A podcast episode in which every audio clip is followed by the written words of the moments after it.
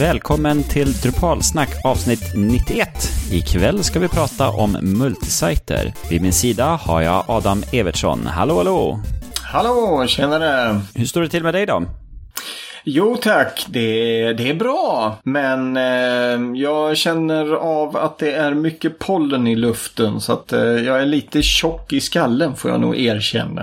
Eh, det kanske också är ett tecken på att man börjar bli gammal eller liknande. Eh, för jag har eh, inte känt av pollen så mycket som eh, i det här, det här året. Men, eh, så lite tjock i skallen men eh, fullt redo att diskutera multisajter med dig här idag. Hur är det själv? Själv har jag precis fått tillbaka vattnet här idag efter att ha varit utan vatten i en vecka. Så det har ju varit intressant. Man har ju som levt campingliv hemma, för toalett har ju funkat om man handspolar. Och i, i handfatet så har man haft en dunk med tappkran på, så att eh, vi har ju överlevt. Men eh, det har ju inte kunnat tvätta på en vecka, så det blir att starta här ikväll. Mm, ja, vad härligt.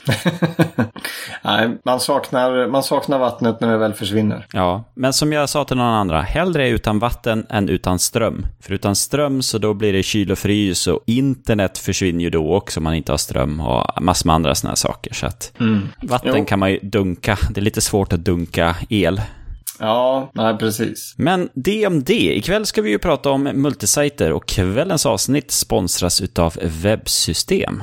Så multisajter, eh, det är ju, går ju att lösa på lite olika sätt här. Men har, har du Adam, har, har du stött på multisajter någonting?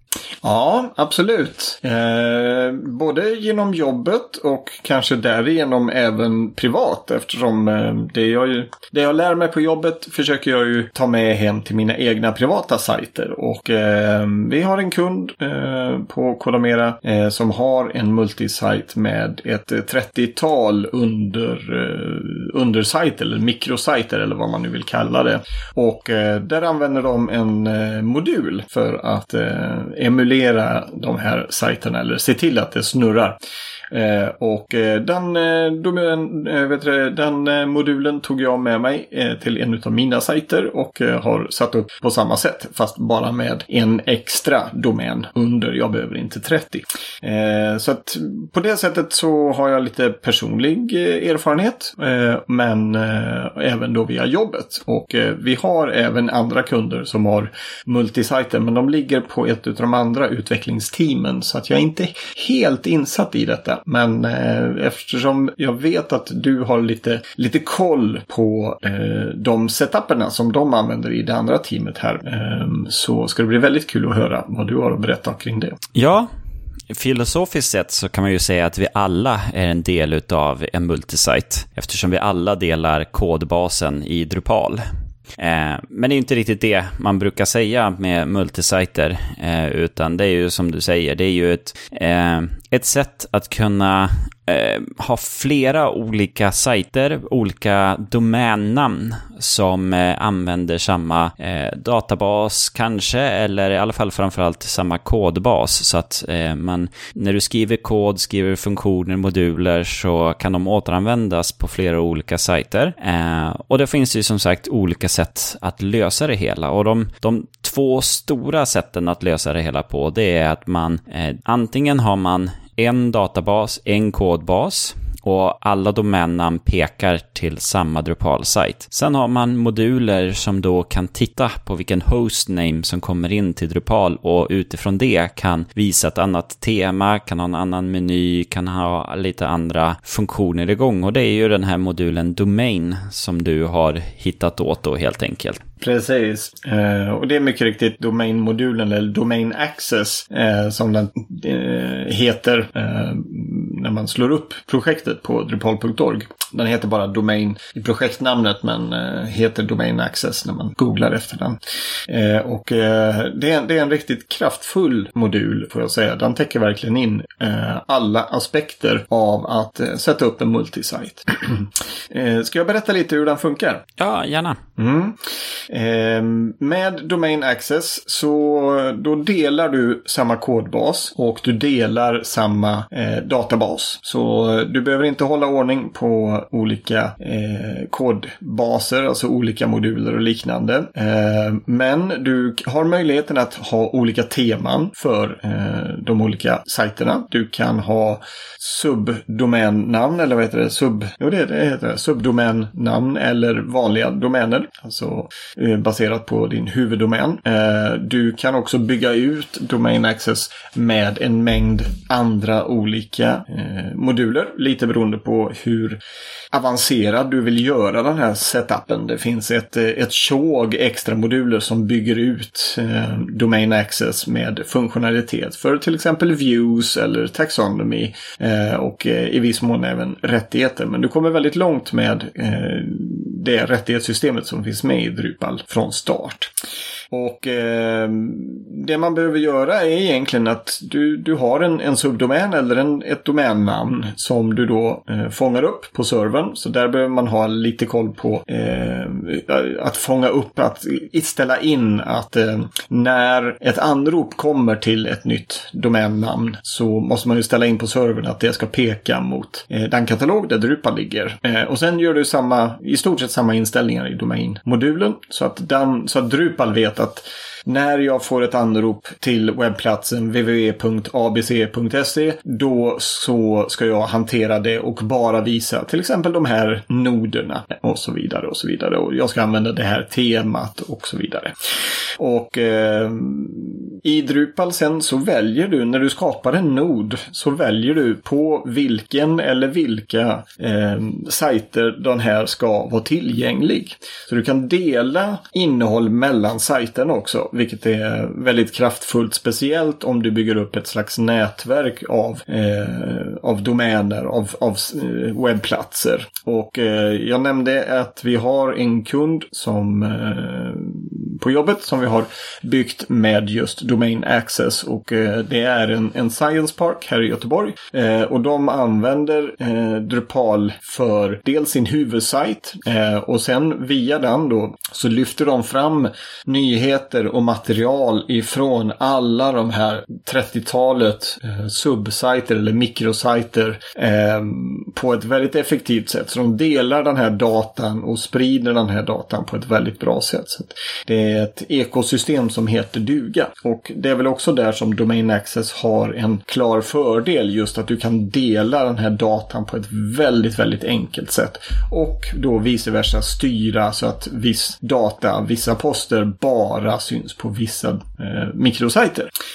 Um, ja, det var, väl, det var väl ungefär det. I, det, var, det var en lång elevator pitch. Men uh, jag tror att uh, jag fick fram det mesta där. Jo, nej, vi har använt den för någon kundsajt också för det var något tag sedan. Uh, men det är just den här möjligheten att på, på noder kan man då tagga upp vilken sajt det ska visas för. är ju en väldigt stor fördel med just att ha allting i samma databas. Mm. Att, att man just kan, ja men skriver jag en nyhet så kanske den ska bara vara de här sajterna eller ska det vara alla sajter och så. Ehm, det som blir är ju användarsystemet. Det delas ju också mellan sajterna då. Så har jag en användare så kan jag logga in. Sen kan du ju styra via permissions vilka sajter den får skriva innehåll för eller om den får ändra någonting och så. Så det går ju att dela upp det. Men i mångt och mycket så har man ju en en databas då som taggas upp med vilken sajt innehållet eh, tillhör. Precis. Och det där, det fungerar ju bra eh, i de situationerna.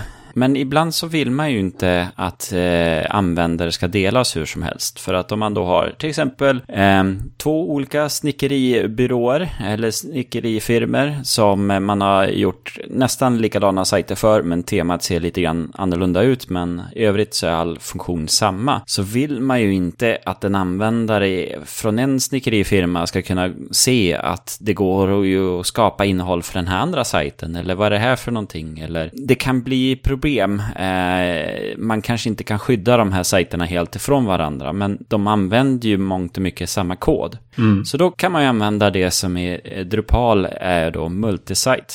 Eh, att man ehm, tydligaste sättet att se det hela på, det är ju när man installerar en Drupal 7 eller Drupal 8-sajt, så under man har som en, en sites-katalog. Där då, eh, som standard så har man en default, där många använder bara den default-katalogen. Och så undrar man, varför ska jag ha en sites och default? Varför kan det inte ligga direkt där under? Men det är just för att har du flera sajter så döper du de där katalogerna efter deras eh, domännamn du vill ha.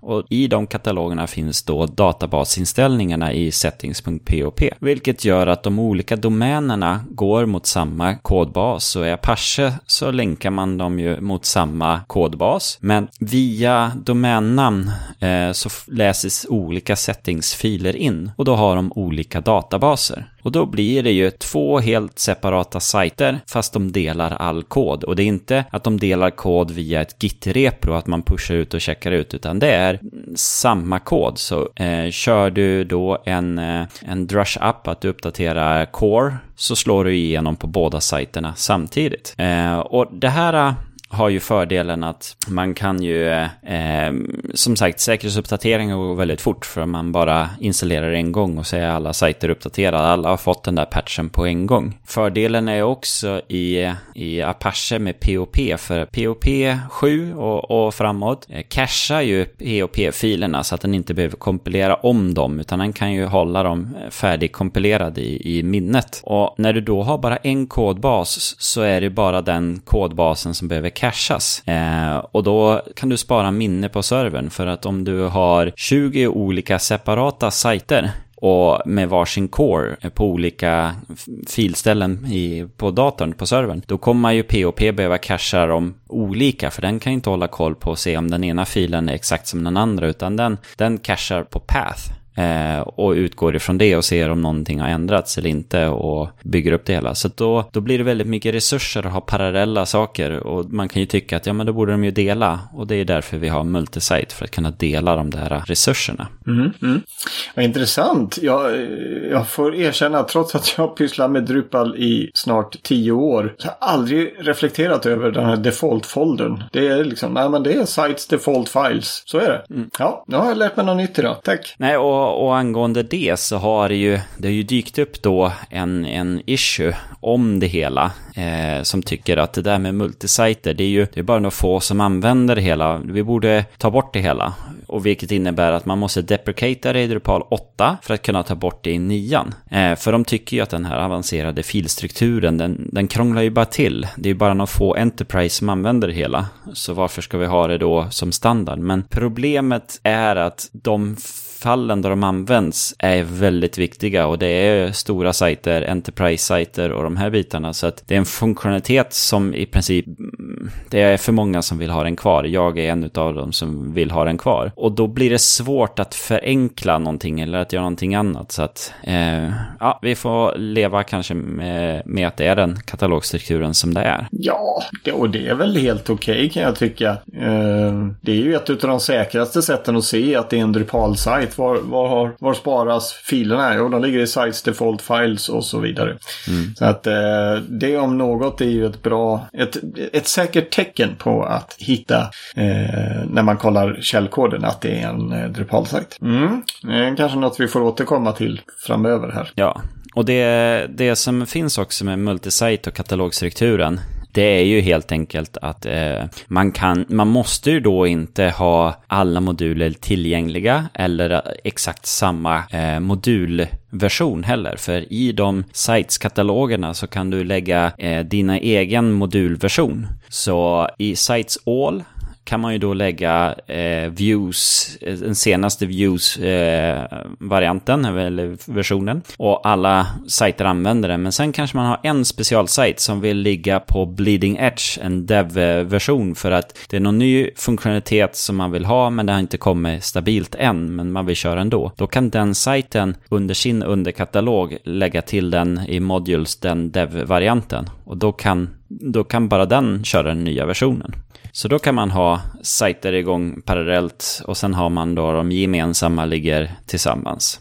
Och den här äh, funktionaliteten är ju någonting som då Eiger använder. Det är ju en hostingmiljö som vi i webbsystem eh, använder väldigt mycket och det är ju många andra som använder det hela. Där man då har automatiserat det här multisite-skapandet så att du får ett webb-GUI byggt i en Drupal-sajt där du då säger ja men jag vill ha en till sajt under den här kodbasen och sen ger man ett domännamn och eh, det är det enda du behöver göra så kommer den, kommer Eiger skapa en databas eh, för det sitenamet och den kommer starta en undersajt, eh, en sajtskatalog och sedan så surfar in och så har du en ny installerad miljö.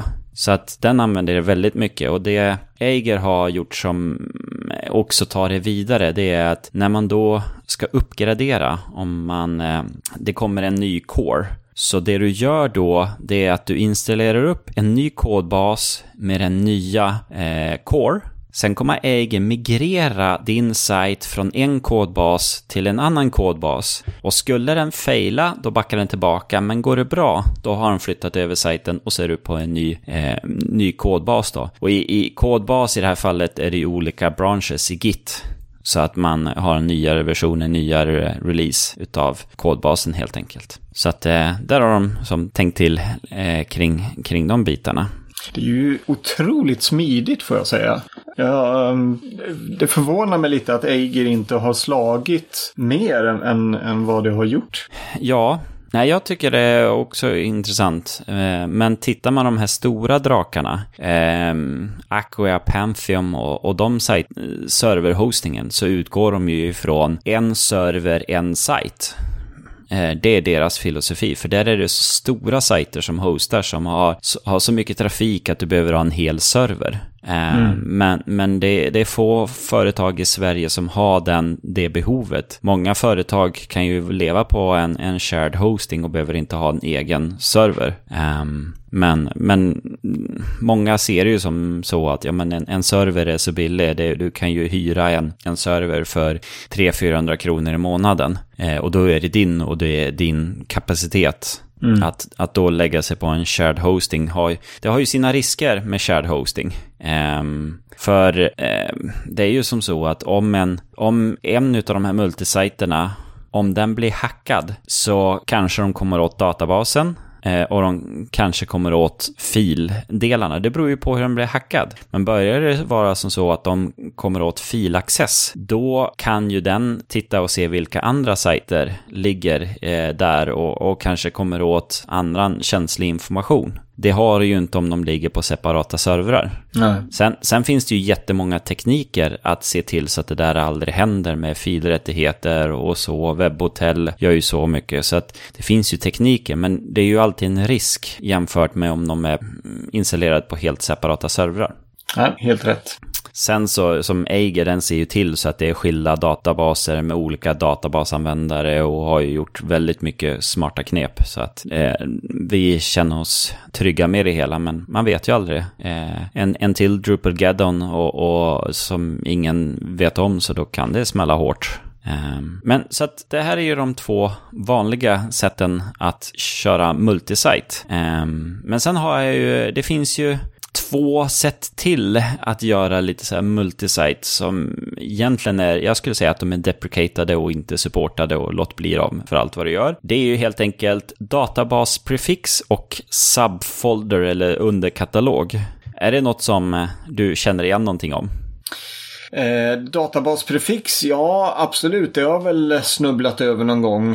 Eh, men eh, inte, inte de sista åren skulle jag nog säga. Så det är nog som du säger att det där, det där används inte längre. Men, eh, men du, får gärna, du, du verkar eh, känna till det i alla fall, så du får gärna berätta. Även om vi då avråder ifrån det. Ja, Nej, men Datapass Prefix är ju faktiskt, jag skulle säga att det kommer från Wordpress, vi skyller på dem. Eh, det, det kommer ju mycket ifrån när du har ett webbhotell som säger att ja, du får bara ha fem databaser. Eh, och, och, och då tycker man, varför då? Varför ska det finnas en begränsning? Så då, det man gjorde då i Wordpress, och, och som också Drupal har stöd för, det är att du, du, kan, du kan ju sätta upp då med multisite, eh, och du har samma kodbas, men du använder samma databas, men du prefixar så att om du har två olika sajter så säger vi att eh, sajt A, den har en prefix på alla sina tabellnamn så är det sajt A, underline, eh, users eller nodes eller de tabellerna. Och sedan den andra sajten, den,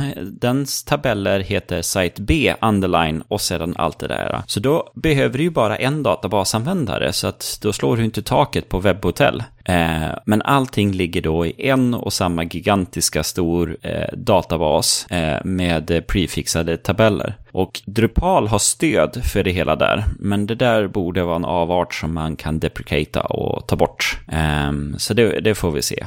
Så det är ju ett sätt eh, att komma runt begränsningar i hostingmiljön. Det är som du säger där att, att det är nog kanske mer vanligt i Wordpress. Eh, för det, det är där jag också har, mer, eh, har sett det mer nyligen. Ja, och nästa variant som jag har stött på på något ställe det är just att man använder underkataloger. För att när du installerar en sajt om vi, eh, huvudsite.se så har den Drupal där. Då har ju den sina underkataloger med themes och sites och core och include, alla de där eh, bitarna. Men om du skapar en ny katalog eh, en, som inte har något namn som ställer till konflikt, utan du skapar en ny som heter eh, undersida A.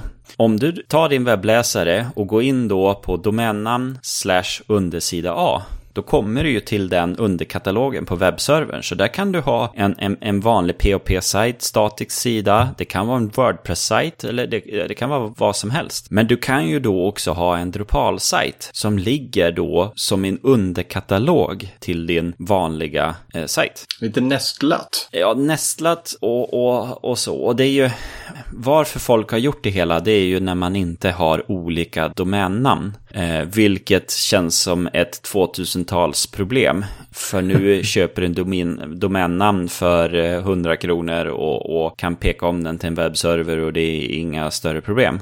Eh, mm, men korrekt. det är ju en sån där eh, hobby lösning att ja, men då kan jag en underkatalog och så kan jag ha min andra eh, på föreningens hemsida. Då kan undersida som är bara eh, någon annan förenings eller någon annan avdelnings sajt. Så att... mm. Men finns det egentligen, alltså varför skulle man vilja göra så? Skulle, skulle, det, skulle det vara att nej men eh, vi behöver, här ska vi ha en sajt och här ska vi ha en annan sajt och de får inte veta om varandra och eh, jag orkar inte sätta upp allt i en eh, enda stor eh, Drupal. Så därför har vi på under, eller vet du, snedstreck undersida A, där lägger vi en annan installation av Drupal eller av Wordpress eller något annat system. Ja. Är det, skulle det liksom, när, när hamnar man egentligen i den här situationen? För, för som du säger, domäner, de, de, kostar ju noll och ingenting nu. Så att då, då lägger ja. man ju hellre en annan domän och, och så lägger man dem i en, en, egen, en egen katalog med ett eget domännamn så att säga. Ja, jag skulle nog säga det i det här fallet. Låt säga, vi i webbsystem har ju vår hemsida på webbsystem.se.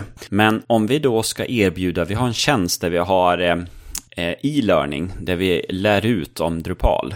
Och det har vi ju byggt upp då en inlärningsplattform där du kan logga in och skapa din användare och så. Mm. Och det hör ju inte till huvudsajten, så vi vill ju skilja de kodbaserna åt då helt enkelt. Och då kan ju vi göra då så att den här andra e-learning-sajten den ligger under webbsystem.se slash e-learning. Mm, mm. Och då är ju det bara en underkatalog i samma kod, i huvudsajtens kodbas. Eh, och det är väl det fallet som jag har sett det hela, när man vill att det ska vara webbsystem.se slash någonting. Mm. Men det är ju lika bra att lägga det som e-learning.webbsystem.se, hosta det som en helt fristående sajt. Ja. Eh, istället för att ha det som en underkatalog. Precis. Mm. Nej, men jättebra förtydligande. Jag kan, jag kan absolut eh, tänka mig att, eh, att man vill lägga det på det sättet och inte ha det som en, en subdomän. Mm. Eh, men det har du rätt i. En, en installation med en helt annan setup och ett helt annat, en helt annan datamodell och datastruktur eh,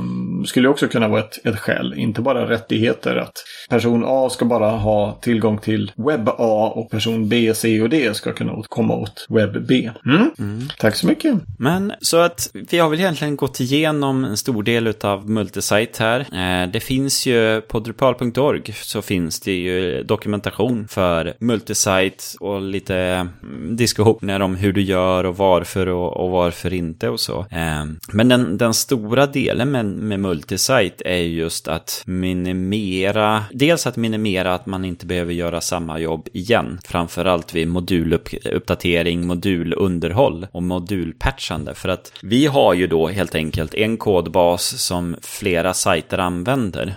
De har egen databas men använder samma kodbas. Och lägger vi då in en patch på till exempel eh, views, då kommer ju den patchen gälla för alla sajter. Så då har vi inte tio olika sajter som vi måste komma ihåg och uppdatera den där patchen och, och hålla det i minne. Så det är ju en sån sak för oss lata programmerare att ja men då kan vi ju dela så att då slipper jag ju göra det igen. um, så det är ju en del. Men sen den stora delen, ja men som du upptäckte då med domain access, det är ju när man vill kunna dela innehåll mellan sajter. Mm. Det är ju eh, den, egentligen den viktiga delen där att när man har sådana behov, att man har folk istället för att de ska kunna logga in på olika sajter för att lägga upp en nyhet, lägga upp en nyhet och sen taggar och vilka det som den ska nå. Um, och, och, då gör ju Domain Access det på ett väldigt snyggt och, och, och bra sätt. Mm. Så att jag tror nog, det är väl egentligen det vi har om multisite. Är det något vi har missat tycker du Adam? Nej, jag tycker faktiskt inte det. Um, vi har ju de här två varianterna och um, har tagit fram för och nackdelar eller rättare sagt berättat när man bör välja mellan de olika varianterna. Eigir, um, ehm, en kodbas, flera databaser eller då uh, Domain Access. Så att jag tycker att vi har ett, ett beskrivit startfältet på ett bra sätt och uh, utifrån ditt behov, du som lyssnar eller du som ska bygga något åt en kund så, så har du fått lite mer. Och eh, vi kan väl säga att vi lägger upp länkar till eh, de sidorna på drupal.org som vi har utgått lite ifrån under våra diskussioner också i våra show notes. Så att eh, där kan man eh, surfa vidare och läsa mer om det hela. Ja, ja vi, eh, jag hittade ju en annan bloggpost som kom upp faktiskt här i, idag som också pratar om multisite. Att, eh, och det var innan ja, eh, vi hade bestämt, eh, eller egentligen bloggposten kom upp efter vi hade bestämt vilket ämne vi skulle prata om. Så det är ju lite kul att det är fler som tycker att det är aktuellt att prata om. Mm. Nej, men det är, en, det är ju en kanske relativt okänd sida av Drupal som inte många känner till. Men eh, en otroligt kraftfull sida också. Mm. Så med det så är det väl dags för oss att runda utav. Och för dig som inte stannar på eftersnack och hör mer utav oss så kommer vi ju höras igen. Och då är det ju enklast att prenumerera på vårt RSS-flöde eller så följa oss på Twitter eller så kan man gå in på drupalsnack.se lite nu och då. Och kvällens avsnitt har sponsrats utav Webbsystem. Så med det så säger vi tack och hej! Hej hej!